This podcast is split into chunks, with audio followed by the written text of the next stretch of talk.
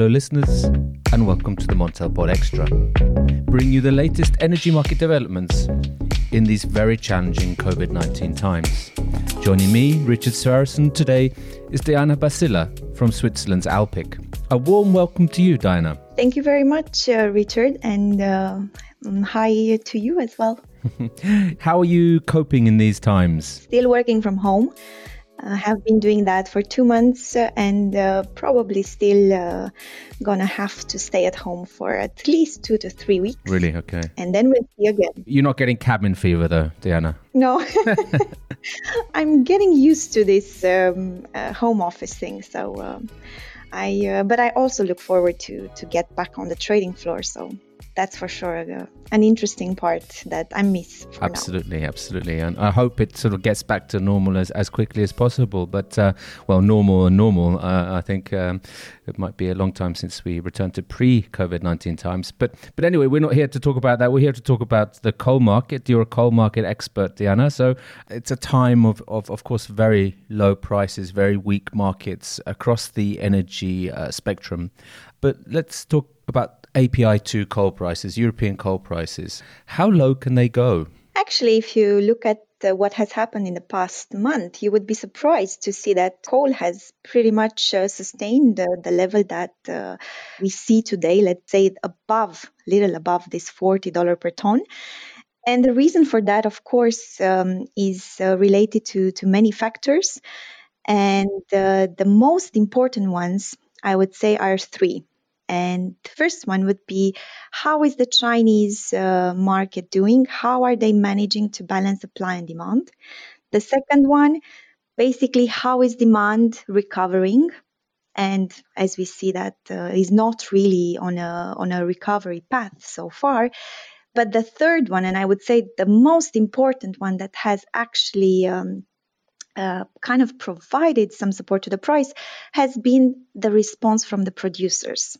So if I look at all the producers worldwide, apparently they have quickly reacted and adjusted output. And if you look also at their output targets, like what do they plan to produce for 2020, basically most of them have already cut their um, their output targets uh, expected to to be let's say released for for this uh, for this year. Mm. So, I mean, which do you see? Which of these factors do you see most likely to provide a, a floor for prices? Um, are they the production cuts or the returning demand? or a combination of the two? I would say that uh, the returning demand is a bit of a tricky story.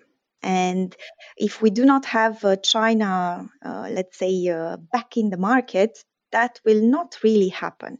And the reason for why I'm saying this is related to the fact that if we take Asia, for example, I mean, uh, Japan f- for now has uh, not really increased uh, power demand. And uh, looking forward, they will probably not do that, despite the fact that they have lost a little bit of nuclear power production this year but they could replace it with a little bit more gas. If we take South Korea, for example, South Korea has also been cutting and restricting coal power generation to reduce pollution levels.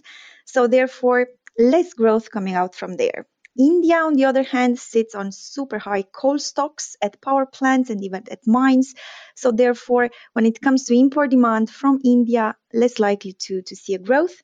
And if we look to, at Europe, uh, definitely uh, we are not, let's say, the, uh, the the basin or the the part of the world that uh, in the Atlantic basin, I mean, that would provide any kind of uh, support. So the tricky part remains how producers will, will react. And on top of that, um, the Chinese story is extremely important now because today, for example, we have uh, seen the latest numbers for the Chinese coal production in April, and that is surprisingly strong.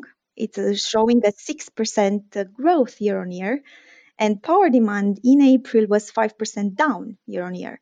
So there is a mismatch between actually the supply and demand balance in China for the moment, which forces the government to take some measures in order to rebalance the market. And how fast they will be able to do that, that will be actually the tricky part that could either support the prices or actually uh, sink them even further. How much do you think that the coronavirus will uh, eventually impact global coal supply this year and next? In terms of the coal supply story, if we take away China, which, as I mentioned just now, seem to have increased year to date coal output by 1.2%.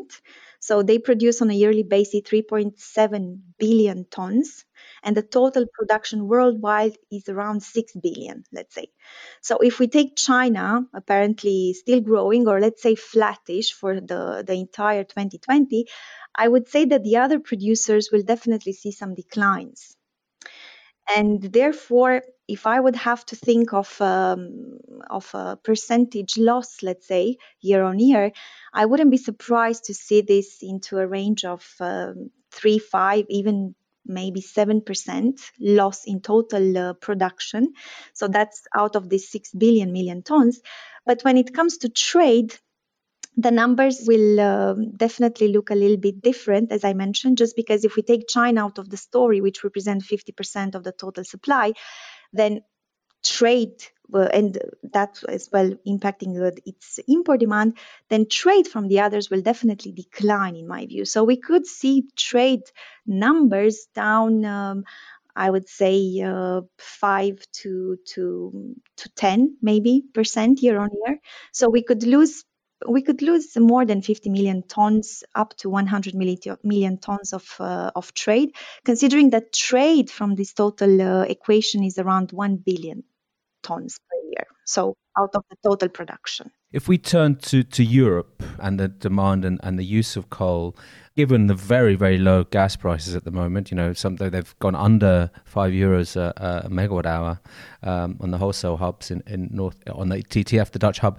But how do you think coal is ever likely to compete with gas uh, in Europe again? If you look at the coal consumption uh, numbers in power generation, at the moment in Europe, they are actually 55% below the same time last year.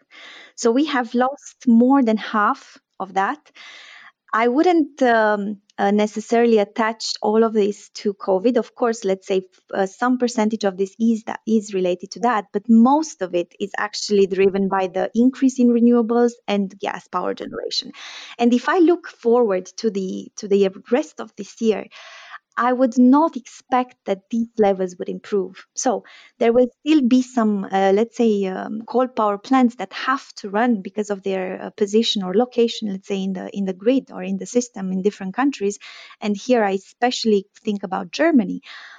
But the rest of the uh, the players in Europe would most likely be uh, focusing on increasing probably their gas power generation. France as we know with the EDF announcements, could also see some uh, pickup in coal demand in Q4, Q1 during the winter time. But I wouldn't uh, expect that to be strong enough, let's say, to provide any price uh, incentive. Mm-hmm. But um, do you think then that the the COVID nineteen could spell an, an early early demise for coal in Europe than than otherwise expected. You know, it could could speed up the coal exit, or was conversely the true that given that the prices are so low, that people will burn more, more of the stuff. What, what's your view here? I uh, wouldn't expect that we would uh, burn more. I think that uh, looking at where gas sits, uh, everyone should be actually aiming to to run their gas plants more. Um, but what I see happening due to the COVID situation is actually that countries in Asia, Southeast Asia as well, they are absorbing all the volumes that the majors are not taking due to this uh, situation. So basically, while let's say in Europe, uh, coal is not really a, a, growth story, this could actually um, make some Asian economies increase their imports just because they take the whatever volumes are are available at these low prices, and they could actually slow down even the the investments or the growth in other from other uh, power generation sources in the power mix. So that's one thing that could happen, let's say. So there's a danger that we displace the emissions from Europe uh, to to parts of Asia, where where people will be looking at cheap ways to recover from from the crisis. Apparently, that could be one uh, one risk, especially since uh, I was reading many news saying that uh, the whole situation has basically led to some uh, delays in uh, growth in renewable power installments in in Asia. So therefore as a result of that, you actually have to rely on coal. Diana, thank you very much for joining uh, the Montel Extra Pod today. Lots of food for thought here. Thank you again and uh, enjoy the weekend. Thank you very much. And the same to you, Richard. Well, listeners, that's all for today. Remember to tune in every day at 5 o'clock CET on covid19.montelnews.com via the Montel website and on Apple Podcasts and Spotify. Please remember to tune into the Montel Weekly as well every Friday, where we'll be bringing you all the relevant energy market news and updates. Thank you. Bye.